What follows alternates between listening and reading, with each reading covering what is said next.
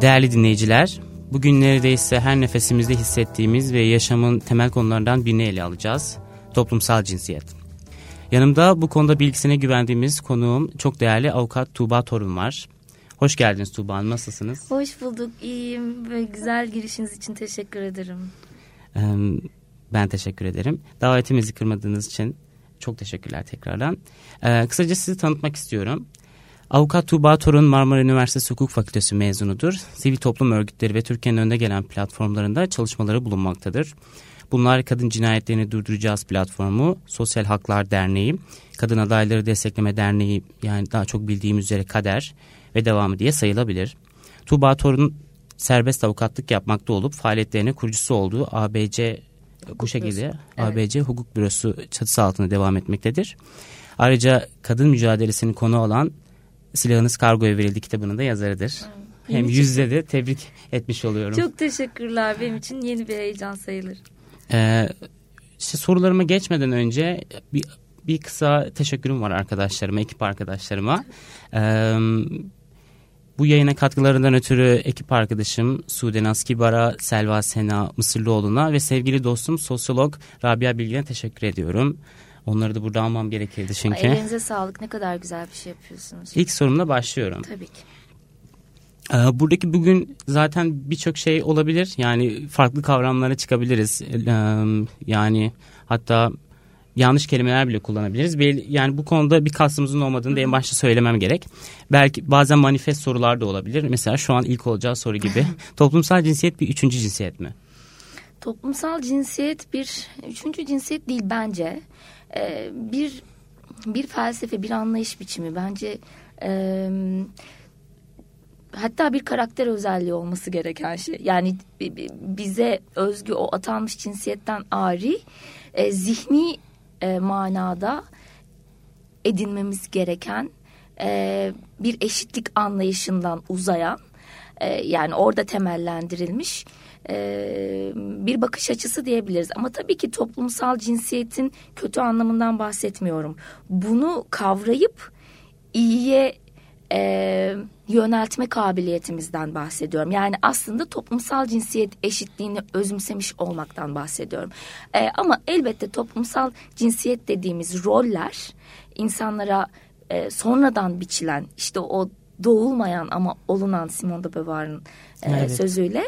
E, İkinci cinsiyet adlı eserinde. Evet Kadın... o bakış açısıyla aslında e, üzerimize yapıştırılmaya çalışılan bir şey ama bizim e, kendimize karakter olarak eklemlememiz gereken toplumsal cinsiyet eşitliği bakış açısıdır diye düşünüyorum. Yani çok güzel söylediniz çünkü e, e, Simone de Beauvoir'ın da e, lafına atıfta bulundunuz. Kadın doğulmaz, kadın olunur diyor. Evet.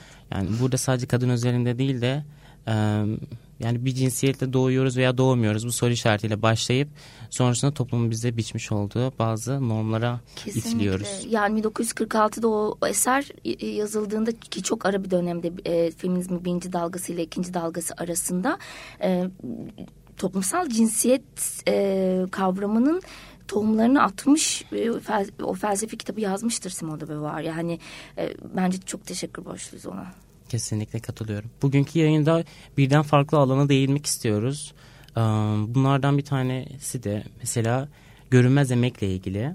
Şimdi emeğinizin görünmez olduğunu düşünüyor musunuz? Hı-hı. Düşünüyorsanız bunun altında yatanlar sizce ne? Ve şimdi ev işlerinde tırnak içerisinde yardım etme durumu. Evet. Bu konu hakkında ne düşünüyorsunuz? E, emeğimin görünmez olduğunu kesinlikle düşünüyorum.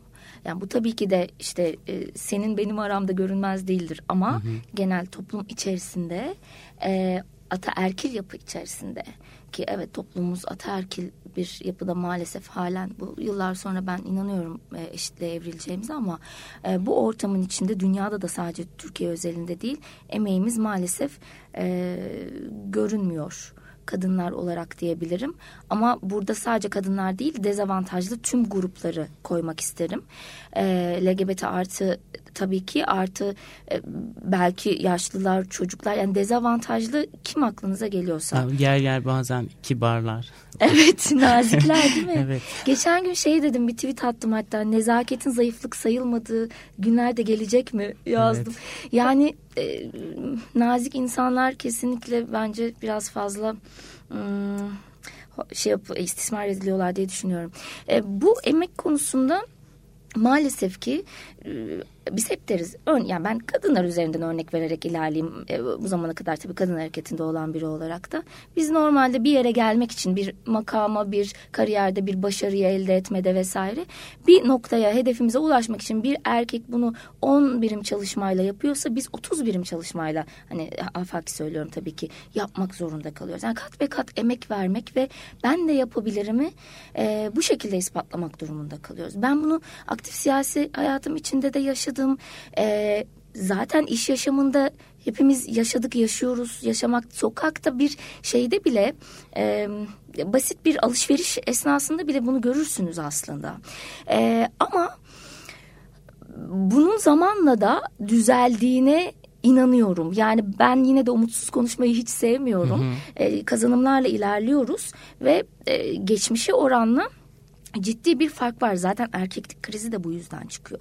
Yani biz artık o yemeği görünür kıldıkça e, erkeklik krizi dediğimiz o eyvah hegemonyamızı kaybediyoruz paniği de bu sebeple ortaya çıkıyor.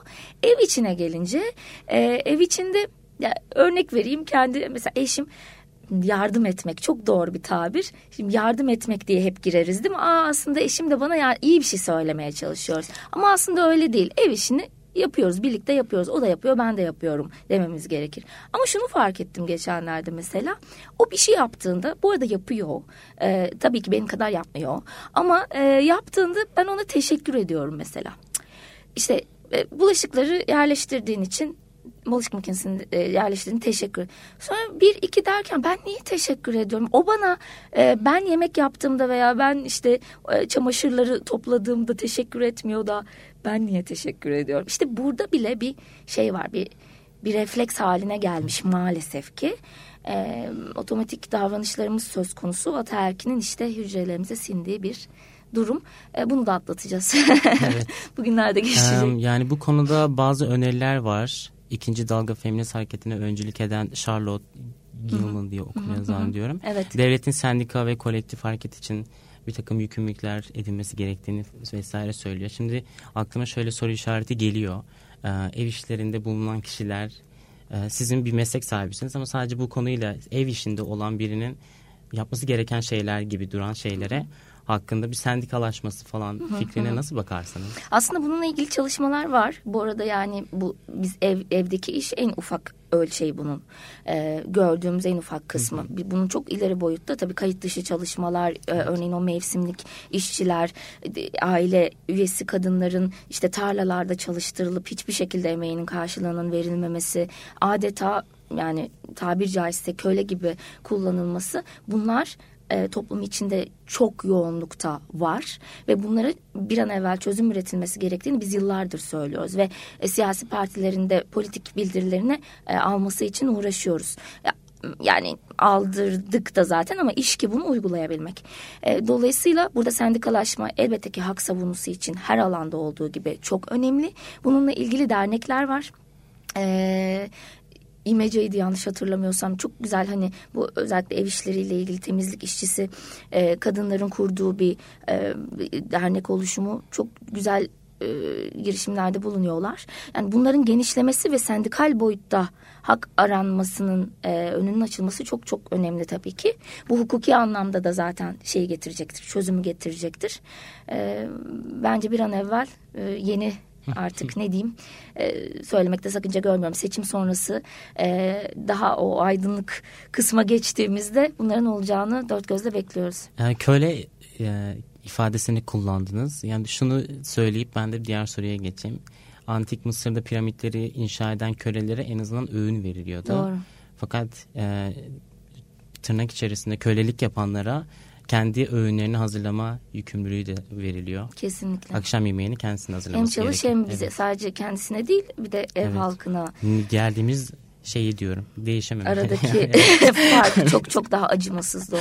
Evet. Şimdi bir sonraki soruma geçiyorum. Cam tavan sendromundan Hı-hı. bahsedeceğim biraz. İş hayatından daha evvel bahsettiniz. Cam tavan sendromu gerçekten de profesyonel yaşamın gerektirdiği yetkinliklerden mi kaynaklanıyor? Yani evet siz mecbur yani şu an bu yapılması gerekiyor mu diyorlar. O, o biliyor yani. Yapacak bir şey yok. Sizden kaynaklanmıyor. Yani cinsiyetinizle ilgili falan değil. Bunu mu diyorlar? Gerçekten bu mudur? Objektif olarak Çok nedir acaba? Doğru güzel bir soru. Bu bu arada yani Yasal tavan düzenlemesini de bunun ayrıca merak ediyorum. Varsa bir Ee, şeyler. Yok. yani keşke olsaydı da bu- bugün burada konuşabilseydik. Ee, işte kota vesaire gibi durumlar var. Yani onları zaten normalde utanç ola- olması gereken bir şey kota. Hani buna mı ihtiyaç duyuyoruz gerçekten dememiz gereken bir şey ama evet e, geçiş süreci için e, ihtiyaç duyduğumuz bir şey. Hem iş yaşamında e, işte kadın çalışanlar bakımından hem de e, ya da LGBT artı bireyler işte dediğim gibi burada bütün dezavantajlı grupları katarak ya da e, şeyde siyasette işte önümüzde seçimler var örneğin e, orada yine kotalar vesaire konuşuluyor ama konuşulmaya gerek kalmaksızın e, hani kendi bilincimizle onu keşke yarı yarıya yapsak öyle değil mi? İşte engellilere de e, hiç hiç talep edilmeden muhakkak o kotalar doldurulsa vesaire gibi. E, can tavan sendromu ilk etapta deyince aklımıza iş yaşamı geliyor tabii ki. Ama bu sadece iş yaşamında değil. Bu bütün yine e, bulunduğumuz ortamlarda yaşadığımız bir bence Evet sendrom psikolojik bir sınır psikolojik bir e, kendimize set çekme hali diyebiliriz. Mesela çok güzel bir söz var ben onu e, not ettim. Diyor ki David Schwartz bir şeyin imkansız olduğuna inanırsanız aklınız bunun neden imkansız olduğunu size ispatlamak üzere çalışmaya başlar. Ama bir şeyi yapabileceğinize inandığınızda, gerçekten inandığınızda aklınız yapmak üzere çözümler bulma konusunda size yardım etmek için çalışmaya başlar. İşte bu kendimize koyduğumuz bir sınır aslında. Burada kadınlar böyle düşündüğü için... Ee, bazı pozisyonlara gelemiyor deyip yine yükümlülüğü kadınlar üzerine elbette ki yüklememeliyiz. Yine sorumluluğu yani bu aynı zamanda mağdur suçlayıcılık gibi oluyor. Ama şöyle bir şey var işte. Ee, öyle bir işte o pire hikayesini anlatmaya gerek duymuyorum. Yani altlarında ısınan e, işte tabanda e, üstlerine cam tavan çekilmiş. E, 30 santim ancak zıplayabiliyorlar. Cam tavan kalktığında yine 30 santim zıplamaya devam ediyorlar. Yani kafaları aslında e, çarpa çarpa 30 santime kadar zıplayabildiklerini sanıyorlar. Bize bu öğretiliyor. Öğrenilmiş çaresizlik diyoruz o yüzden. İşte sen şu kadar şu kadar yapabilirsin.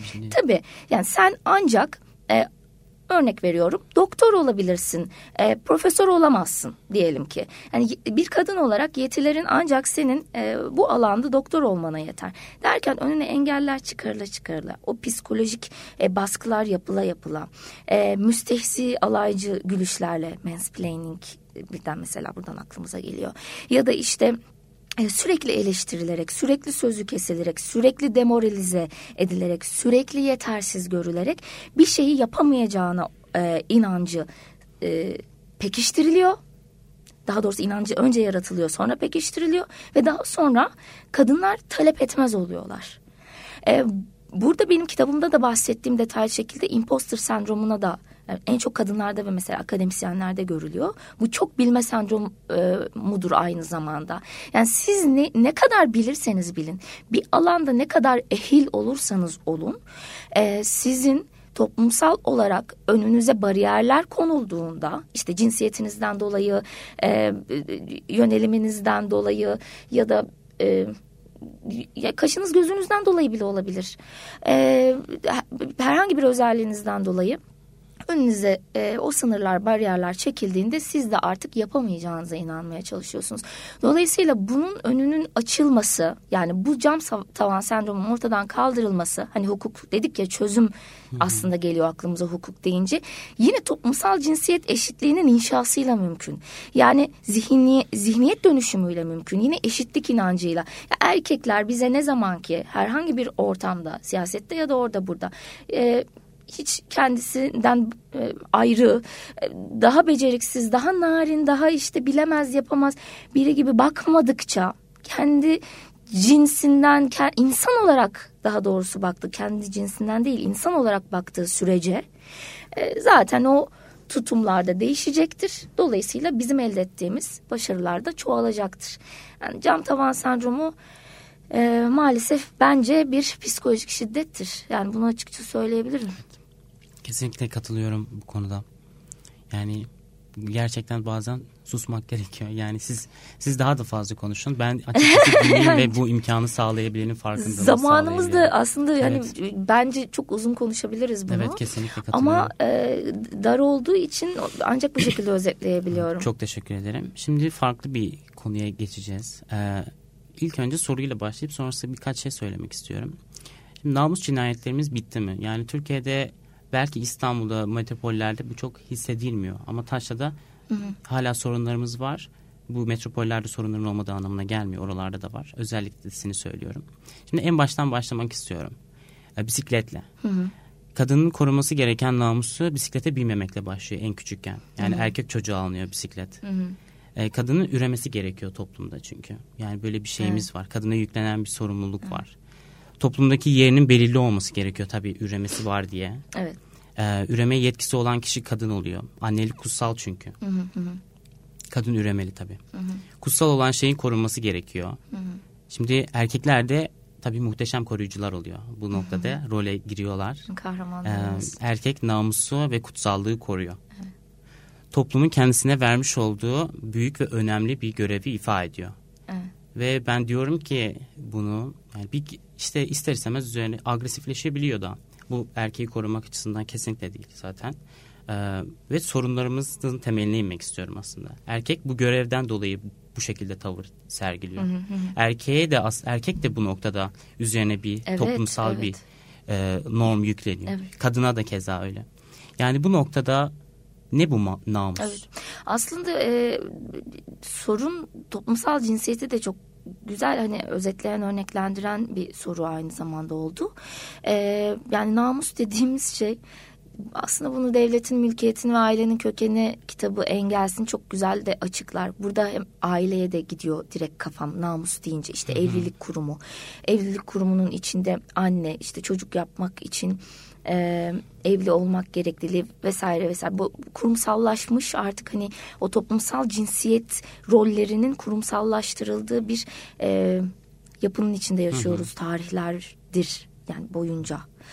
Ee, ve baktığınızda yine erkek egemen, heteroseksüel, kapitalist, doğayı sömüren, işte ırkçı, belki Türkiye özelinde sünni e, bir sömürgeci yapı söz konusu. Ve bu sömürgeci yapı gücünü korumak ve devam ettirmek için sömürmeye devam etmek zorunda. Ve namus da e, bu araçlardan biri. Yani bu kadın benim malımdır e, ben istediğim zaman işte dışarı çıkar evde oturur şu kadar çocuk doğurur e, şu işi yapar gerekirse falan filan. Yani ben benim iradem dahilinde hareket eder anlayışı işte o mülkiyet gibi görülmesi kendinden uzayan bir varlıkmış gibi ayrı bir birey olarak görülmemesi e, anneliğinde bu anlamda araç olarak kullanılması aslında kadın bedeninin araç olarak kullanılması çünkü çocuklarını yapıyor. Evet.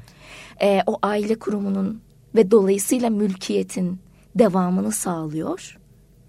E, aslında bütün bu bahsettiğim peş peşe e, unsurların ne kadar da o sömürgeci güce hizmet ettiğine, o gücün iktidarın devamına hizmet ettiğine e, işaret. Yani onların ispatı.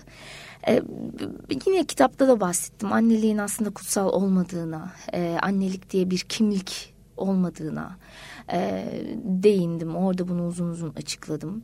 E, namus dediğiniz şey yani tamamen yine insanların tıpkı toplumsal cinsiyet gibi kafasında evet. e, yarattığı bir, bir bariyer, şey bir e, kutsal kavram. E, ta, 2005 yılına kadar Türk Ceza Kanunu'nda da namus cinayetleri, töre cinayetleri, töre sahikiyle, namus sahikiyle işlenen cinayetler indirim sebebi sayılıyordu. Yani bu 2005'te kaldırıldı ki bence çok yakın bir tarih. Yani ne kadar değil mi geç kalmışız. Ee, ama hala fiilen yine bu vakaları da anlatıyorum. Hatta kitabımın adı da silahınız kargoya verildi. Ee, o hikaye şöyle internetten sipariş ettiği av tüfeğiyle öldürüyor e, kadını. Çünkü kadın boşanmak istiyor ve namus e, iddiası var orada erkeğin ya namusum elden gidiyor e, iddiası var ve e, görevini yapamıyor. Yani görevini yanlış yapıyor. Evet ben o noktaya tekrar parmak basmak isterim ara ara da o yüzden kestim kusura bakmayın. Görevini Sen... yapamıyor erkek. De, e, e, panik havasına e, giriyor. Evet evet tabii tabii. Yani hani o işte kendisine yüklenen sorumluluğu yerine getiremiyor öyle değil mi? Ama sonra ne yapıyor? Öldürüyor e, bunu böyle konuşmak ne kadar acı bu arada. Çok zorlanıyorum ben. Yıllardır hani bu işin içinde olmama rağmen hala konuşurken zorlanıyorum. Can denilen şey bu kadar böyle bir çırpıda e, yok edilen bir şey olmamalı. Dolayısıyla sonra da diyor ki ben namusumu korudum, kurtardım. Bu canavarlık yani bu canavarca hisle işlenen, planlı işlenen e, bir cinayet. Baştan bana sorarsanız zaten ağırlaştırılmış müebbeti hak eden bir e, tutum. Ama erkeklerin üstlendiği rolle gelince hegemonik erkeklik yani toksik erkeklik dediğimiz o rol erkeklerin de şikayetçi olduğu bir e, durum. Erkeklik çalışmaları denilen masculinity studies denilen bir alan var artık akademide ve orada erkekler şunu söylüyorlar. E, biz de e, bundan şikayetçiyiz. Biz de artık erkeklere yüklenen bu rolleri, bu hegemonik rolü kabul etmiyoruz. Biz de buna karşı mücadele vereceğiz. Kendimizi profeminist olarak addediyoruz ve kadınların yanında e, ya da işte hani hakkını savunan herkesin yanında biz de e, varız diyorlar ve bununla ilgili dernekler kurulmaya başlandı. İşte Hatta ele... bir baroda erkek hakları merkezi kurulmuş. ne zaman ben onu bilmiyorum. Sakarya Barası'nda erkek hakları merkezi kuruldu sanırım bir komisyon sonra bir kapandı sonra. Yani şu aşamada bence ona şu bakım erkek hakları diyemeyiz. o, o başka abi, bir şey. Evet. Bu şey e, erkeklik çalışmaları hegemonik o e, baskıcı erkek rolünü erkekler üzerindeki o işte sünnet olmalı, askere gitmeli, evlenmeli evet. ve işte namusu iş sahibi olmalı, namusu bunları reddeden bakış açısı e, çok ben destekleyici görüyorum ve ben de iyi ki yapıyorlar devam evet, etsinler. Ama erkek hakları e, savunusuna karşıyım çünkü hele bir durun yani evet, bir ezilin değil mi? Ancak o zaman. Evet ama bakın o nasıl o bile nasıl panik havası yarattı. Evet hemen hemen. Ee, şimdi bazı kavramlara girelim. Namus, cinsellik ve üreme kavramlarından kısaca. Onların arasındaki ilişkiyi merak ediyorum. Şimdi e, yargı kararlarımızda bizim e, bu bu gibi cinselliği, üremeyi, namusla ilgili konuları içeren kararlarda Şimdi garip garip ifadeler var. Hı hı. E, cinsellik üreme için mi var sadece diye sorusunu sordurtuyor bize. Hı hı. E, Yargıtay e, doğal olmayan TCK madde 226 nezdinde bir suçumuz bulunuyor. Orada doğal olmayan yoldan yapılan cinsel davranışlar açısından bazı değerlendirmelerde bulunuyor. Evet. Yani anal, oral, grup seks, lezbiyen, eşcinsellik gibi şeyler doğal olmayan ifadesini karşılıyor yargıya evet, göre. Evet. Yani buna aksi yönde kararlar vesaire de var ama yargıda bu şekilde bir durumumuz var. Anayasa Mahkemesi de bu doğal olmayan ifadenin belirlilik ilkesine aykırı olmadığını dair de bir karar veriyor. Şimdi doğal olan e, kadınla erkeğin seks yapması ve bu seksin sadece üreme için olması mıdır? Yani bu üreme de zaten bizim anneliğin kutsallığı sorusuna da bizi evet, itebilir. Evet, evet, evet, Üremek için evet. mi sadece?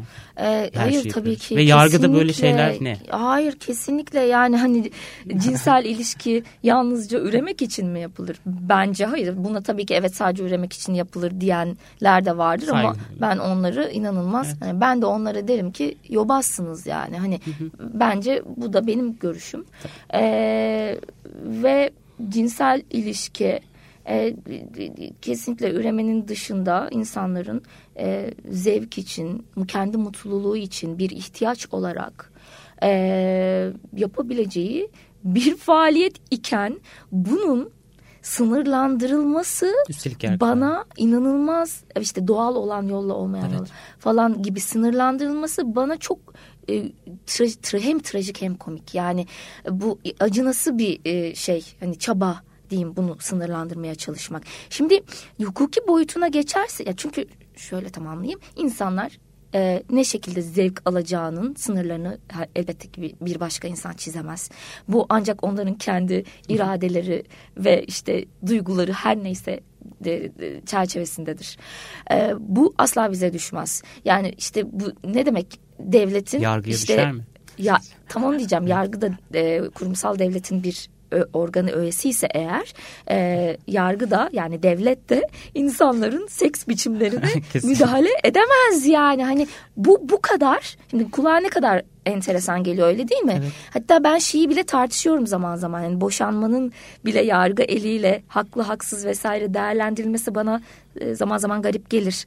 İşte sen haksızsın işte dolayısıyla parayı e, vermelisin sen hak ediyorsun tazminatı falan gibi.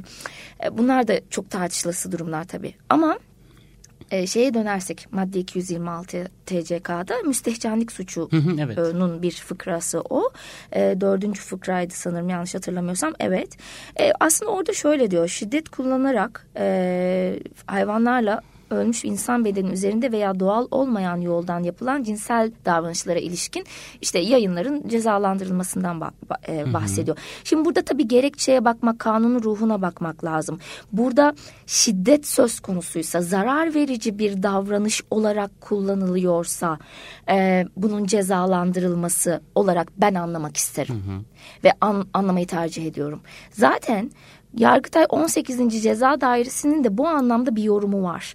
E, diyor ki o e, Yargıtay 18. Ceza Dairesi doğal olmayan kavramı bireylerin cinsel yaşamının içerisinde yeri olmayan yani sizin o belirlediğiniz cinsel sınırların ötesinde aşağılayıcı ve bütün toplum tarafından da Şimdi burası yine tartışılır. Bütün evet, toplum evet. tarafından da doğal olarak kabul edilmeyen ilişkiler diyor ama e, burada aslında şeye kapı açıyor. Hani aşağılayıcı, zarar verici falan. Ama mesela benim buradan aklıma şu geliyor. Sadomazo ilişkiler vardır ve e, insanlar bunu tercih edebilirler.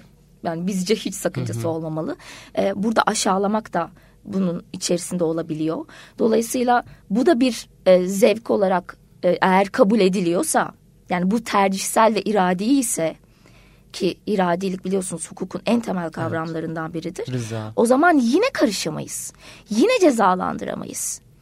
Ee, kaldı ki hani cezalandırmak üzerinden bir e, seks biçimi de belir yani bu da bir biçim. Dolayısıyla burada şunu demek lazım. Yani irade dışında e, zarar verici, şiddet içeren ve hani iradenin dışında zarar verici ki bu zaten cinsel dokunmazlığa yönelik suçların kapsamına girer o zaman. Yani bunu orada değerlendirebilirsiniz. O yüzden bu ifade muallaktır, açıklamaya matuftur. E, burada Anayasa Mahkemesi'nin e, kararı bence kabul edilemez. E, Yargıtay kararlarının da hani e, irade dışın, dışında e, cinsel dokunulmazlığı ihlal ya da kişileri kişilere zarar veren nitelikte e, davranışlar olarak bence çok daha belirli şekilde tanımlaması Hı-hı. Yoksa gereklidir. biz bunları konuşmak zorunda kalacağız. Kesinlikle. Bakın burada iki saat açıklamak zorunda evet. kaldık ki bana sorarsanız bir bu kadar daha Kesinlikle. açıklarım yani. yani. Ve şaşkınlıkla okuduğum kararlardan. Evet. Yani bu kadar ne bu neyi konuşuyoruz? Evet. Yani orada Yargıtay 18. daire biraz onu açmaya çalışmış ama hala tam değil. Yani evet. onu demeye çalışıyoruz. Özetle cinsel yaşam yargı eliyle tanımlanamaz. Doğal olan olmayan bu e, kavramı işte, doğru değil. Bu refleksin kusura bakmayın. Bu refleksin de işte bu kuts, anneliğin kutsallığı, üremenin kutsallığına. Oralara gidiyor işte evet, evet. Kesinlikle öyle bir reaksiyon. Çünkü zaten Yargıtay'da da çok fazla erkek üye var. İşte erkek yargı diyoruz ya zaten evet, bu yüzden evet. diyoruz erkek bakış açısıyla değerlendiriyorlar. Kesinlikle. Yani cinsel Görevlerini yaşam üremek için yoktur. Ee, eğer bunu kabul edersek bence zaten LGBT artıyı da kabul etmiş oluruz. Yani e, varlığını evet, bir hastalık olarak görmemiş oluruz diye düşünüyorum. Ee, şimdi biraz, biraz queer teoriden de bahsetmek istiyorum. Yani feminizmle aralarında bir çekişmezlik var onların bir defa. Ee, yani toplumsal cinsiyet bakımından queer'i ne noktaya koyarız vesaire onu bilemiyorum. Hı. Ama Judith Butler'in e, cinsiyet evet, belası, belası kitabı. kitabı var. Çok yani temeldir. Yani cinsiyet bir bela mı? Ee, çünkü queer o onunla atışıyor, o onunla atışıyor. Bilemiyoruz. Yer yer kadın hakları 8 Mart'ta birlikte yürüyorlar. Evet. Ee, Pride'da birlikte yürüyorlar. Evet. Yani anlamsız bazen tartışmalar da olabiliyor. Evet, evet. Ee, bilmiyorum bu konu hakkında ya Geçtiğimiz yıllarda da çok şahit olduk bu tartışmalara. Beni de çok üzdü. Yani translarla feministler e, tartıştılar. Tabii kısmen bu yani hepsi Hı -hı. değil. Ya ben hep şey derim yani kim kendini nasıl hissediyorsa öyledir. Yani en geniş tanımıyla böyle düşünüyorum. E, cinsiyet evet zaman zaman bir bela. Yani bu böyle bizi sınırlayan, özgürlüklerimizi sınırlayan, bizi bir kalıba sokan bir şey olunca cinsiyet gerçekten bela. Ve Butler'ın o kitabı çok temel bir kitaptır. Yani buradan arka, okumayan arkadaşlara da ben e, kesinlikle öneriyorum. E, o, o kitap şeyi çok iyi açıklar. Yani toplumsal cinsiyeti çok iyi açıklayan e, bir kitap zaten yine. E, queer teoriyi çok iyi e, ortaya koyan bir kitap aynı zamanda. O yüzden hani cinsiyet zaman zaman maalesef bir bela ama e, şöyle düşündüğümüzde bela değil. Yani cinsiyet en nihayetinde e, bize doğuştan gelen her neyse ki burada sadece iki cinsiyetten de bahsedemeyiz yani burada hmm. tabii başka e, tabii tabii yani başka cinsiyetler de var. Cinsiyeti öz, özetle hani doğuştan sahip olduğumuz her neyse bir e, bedeni fiziki bir şey olarak kabul edip bizim esas işte o yüzden diyorum karakterimizin bir parçası yapmamız gereken şey toplumsal cinsiyet eşitliği o başladığımız noktaya buradan geri dönmek istiyorum. Yani e, bizim esas edinmemiz gereken şey o eşitlik bilincidir. O noktada zaten onu edindiğimiz noktada cinsiyet önemsizleşiyor ve bir bela olmaktan da çıkıyor. Ee, ama o iç huzur yani şu an hayal ediyorum da şahane bir şey yani. Ya gerçekten. inanılmaz bir şey düşünsene karşındakinin ya bana ne ne var onda. Evet. Yani fiziken neye sahip ne beni hiç ilgilendirmiyor ya. Yani gerçekten de işi gücü olmayan, e, içinde kötücüllük olmayan kötücül daha doğrusu işi gücü olmayıp da böyle içinde kötücül düşünen kişilerin ancak uğraştığı bir şey olabilir. Kendi içinde sorunları halledememiş kişilerin bir uğraşı olabilir. Bana ne? O yüzden zaten sana ne diyoruz biz feminizmde. Anladım. Çok teşekkür ederim. Yavaş yavaş sona geliyor. ee, çok keyifli akıyor. Yani evet. Farklı farklı konulara giriyoruz. Beyin evet. fırtınası. Evet. Ee, şimdi erkeksileşmeden bahsetmek istiyorum. Hukukta nasıl bir yerde var mı bir yeri? Çünkü kadınların farklı bu eril düzende içselleştirmiş oldukları eril düzende bazı şeyleri yapabilmek için erkeksi tavırlar yani Hı-hı. belki tırnak içerisinde erkeksi Hı-hı. bu arada Hı-hı. sergilediklerini görebiliyoruz. Hı-hı. Ee, böyle zaten bu konuda da tartışmalar var. Yani süslü olmalı mıyım, olmamalı mıyım? Kaba mı olmalıyım, nasıl olmalıyım, sert mi olmalıyım? Ona o şekilde mi davranmalıyım, evet. bu şekilde mi? Yani bu neden bu bir korunma biçimi de olabiliyor. Cinsel şiddetten korunma biçimi, psikolojik şiddetten korunma biçimi olarak da karşımıza gelebiliyor. Sırf o yüzden erkeksileşme evet, evet. olabiliyor. Yani bu konu hakkında ne düşünürsünüz? Evet erkeksileşme bir paravan olarak da kullanılabiliyor. Bu arada yani bu soruların hepsiyle ilgili bir yazım varmış kitapta. O kadar memnun oldum ki e, Erkek Dünya diye bir e, bölüm var kitapta. Orada işte kadınların erkekleşme sorunu gibi e, daha doğrusu böyle bu başlıkta değil daha e, kabul edilebilir bir başlık olsa gerek yazdım ben bunu. Evet aslında tırnak içine alıyorum zaten onu. Maalesef aslında bizim kendimizi korumak için ya da bir makama ulaşmak için, bir hedefe ulaşmak için erkek dünyaya katılmak zorunda hissetmemiz bir sorun aslında evet.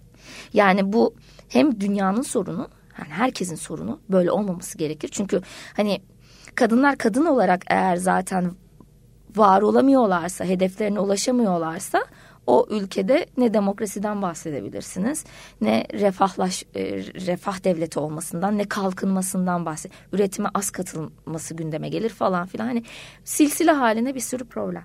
Dolayısıyla e, bu hepimizin problemi hiçbir kadının erkekleşmek zorunda hissetmemesi lazım ya da LGBT artı bireyin. Ee, ama bu özellikle siyasette çok fazla rastladığımız bir şey. Hem dışarıdan hepimizin ben içeriden de e, gözlemlediğim maalesef buydu. Hani gözümün önünde aslında ne kadar gayet hani e, hani kadın hisseden biri olmasına rağmen öyle de davranan özel hayatında biri olmasına rağmen e, o ortama girdiğinde, o kalabalığa girdiğinde nasıl e, erkek bir role büründüğüne şahit oldum. Buna kerelerce şahit oldum. Kendine ödün vermek. Evet ve buna üzüldüm aslında. Yani bunu neden yapmak zorunda hissedelim ki? Yani e, benim de iddiam hep şu oldu kendi adıma. Her ne yapacaksam bunu e, işte parlak küpelerimle, topuklu ayakkabılarımla, kırmızı rujumla işte yapmak isterim. Çünkü ben böyleyim. Bunu, evet.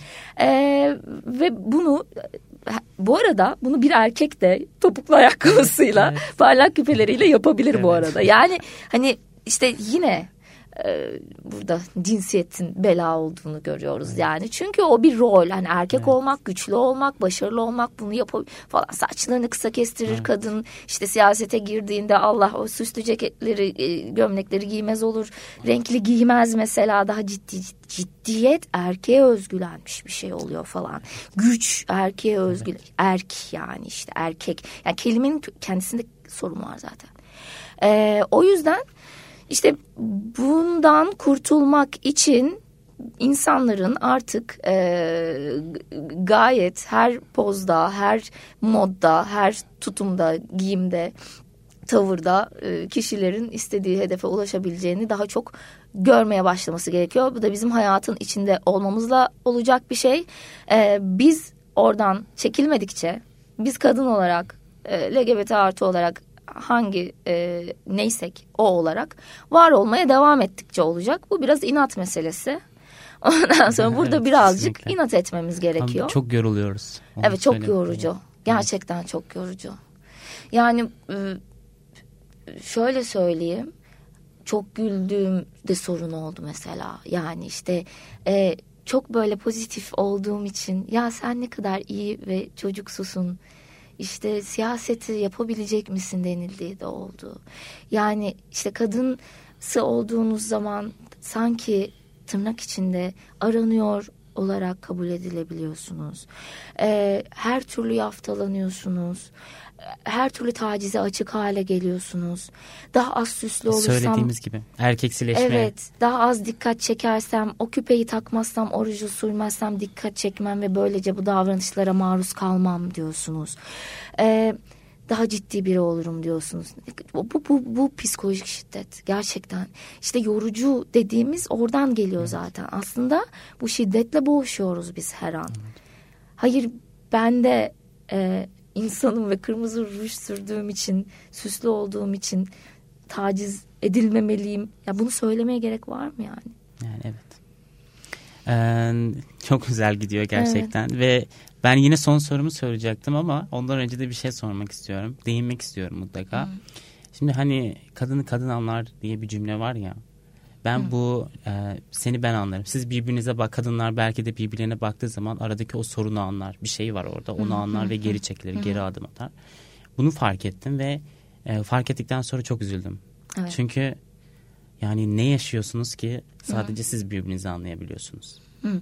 Evet aslında şöyle e, bence sen de beni anlarsın. Hı hı. E, sen empati yapabilirsen yani yaşadığım evet ne yaşıyorsunuz ki üzerine düşündüğün için bence sen beni anlarsın. Ee, ne yaşıyorsunuz ki göremeyen kişiler anlamıyor. Tabii ki bunlar da genelde söylüyorum. Ee, er, erkek tırnak içinde erkek tavır içerisinde olanlar oluyor. Ee, ama o hayat içinde yaşadığımız zorlukları e, yaşarken bir dil oluşturuyoruz tabii ki. Bu bir bakış da olabiliyor, bir el hareketi de oluyor, bir kızarma, bozarma, sinirlenme, bir yani işte her şey olabiliyor. Ee, dolayısıyla oradan bakarak biz birbirimizi daha kolay, hızlı anlayabiliyoruz. Ee, ama tabii ki de kadın kadını anlar deyip sınırlandırmamak da lazım. E, çünkü yine orada cin, cinsiyetle sınırlamış oluyoruz. Ama ben şuna hep inanırım. Yani hani kadın kadının yurduru da bu yüzden inanırım. Yani e, erkek bakış açısı devreye girdiğinde kadınlar da erilleştiğinde ve erkek e, eril bir tavırla e, kadın düşmanlığı yaptıklarında e, orada yine beni anlamaz ki kadın yani. Hani orada şeye bakmak lazım işte kadın kadını evet, anlardan doğru. hani e, eril bakış açısı olmayan mı diyelim? Eriliği, eriliği içselleştirmemiş. İçselleştirmemiş evet. diyelim. Ama bu da işte bunu kimseyi suçlayamıyoruz ya. Evet. Çünkü o, o da olacak. şey. Hemen bunu zaten akabinde açıklarım hep. Aman işte kadınlar da birbirine zarar veriyor dediklerinde. E, çünkü yapı ona sürüklüyor. Yani yine kadının suçu olmadığını, onun yine erkek egemen sistemin bir ürünü, bir e, zorlaması, yönlendirmesi olduğunu hep dile getiririm. E, bu da yine mağdur suçlayıcılık olmamalı. Anlıyorum. Son sorumu soracağım. Ee, planımızdan da fazla zaman geçti ama ya, bence evet. çok keyifliydi. Ee, toplumsal cinsiyet eşitliğine karşı nasıl bir davranış tarzı benimsediniz ya da benimsediniz mi? Toplumsal cinsiyet eşitliğine karşı mı? Eşitsizliğine karşı. Eşitsizliğine Çok karşı. E ya ister istemez hukukçu refleksi işte Tabii bu direkt direkt dikkat ediyoruz. E, aslında ne demek istediğini anladım. Toplumsal cinsiyet eşitsizliğine e, karşı nasıl bir tavır benimsedin? Bir kere bunu yaşamak zorundasınız. Yani hı hı. yaşam biçimi haline getiriyorsunuz. Hı hı. E, ve bu çok güzel bir şey. Hem karakter olarak da insanı daha iyi bir insan yapan bir şey. E, eşitlikçi bakış açısı hem bir yandan şey yapıyor sizi sürekli bir şey müdahale etmek zorunda hissediyorsunuz. İşte yaşam biçimi derken etrafınızda gördüğünüz herhangi bir eşitsizliğe, bir kelimeye, bir cümleye ve tabii ki de hani şiddeti falan zaten avukat olarak hani müdahale şansım çok daha e, alanım geniş hukuken de. Ama e, hemen orada bir uyarmak, e, müdahale etmek zorunda hissediyorum kendimi ve bunu özellikle de yapmak e, durumunda hissediyorum. Çünkü birbirimizi uyara uyara e, biraz da gelişeceğimize inanıyorum. Değişeceğimize inanıyorum. E, dolayısıyla bu böyle bir şeye dönüşüyor. Yaşama biçimine dönüşüyor. E, bir de tabii ki bunun ben kendime görevde edindim bir yandan. İşte böyle konuşuyoruz, anlatıyoruz. Hukukçu olarak e, sahada zaten mücadele veriyoruz. Somut manada mücadele veriyoruz. Yani toplumsal cinsiyet eşitsizliğine karşı hem evde e, tek başıma e, direniyorum hem dışarıda kolektif direniyorum. Ya bu her yerde. Bu düzelene kadar biz tamamen eşit olana kadar her yerde devam edecek. Dediğim gibi evimizden başlıyor. Ee, ve iş yerlerimize, partilerimize, takımlarımıza kadar uzanıyor. Ee, hiç peşini bırakmayalım. Anladım. Hiç bıkmayalım. Ee, çok güzel bir 40 dakikaydı. 40 dakika. Bence Güzeldi. de biraz evet. uzattım. ee, ama bizi bu ana kadar da dinleyenlere zaten büyük bir teşekkür borçluyuz bence. Evet, Çünkü arkadaşlar. bu konuda da farkındalık için bize destek olmuş oluyorlar aslında. Evet, evet. Ee, ben size çok teşekkür ederim. Ben çok teşekkür ederim bu güzel davet için. Ee, yayınımızı sonlandırıyoruz. Biz dinlediğiniz için çok teşekkürler. Görüşmek üzere.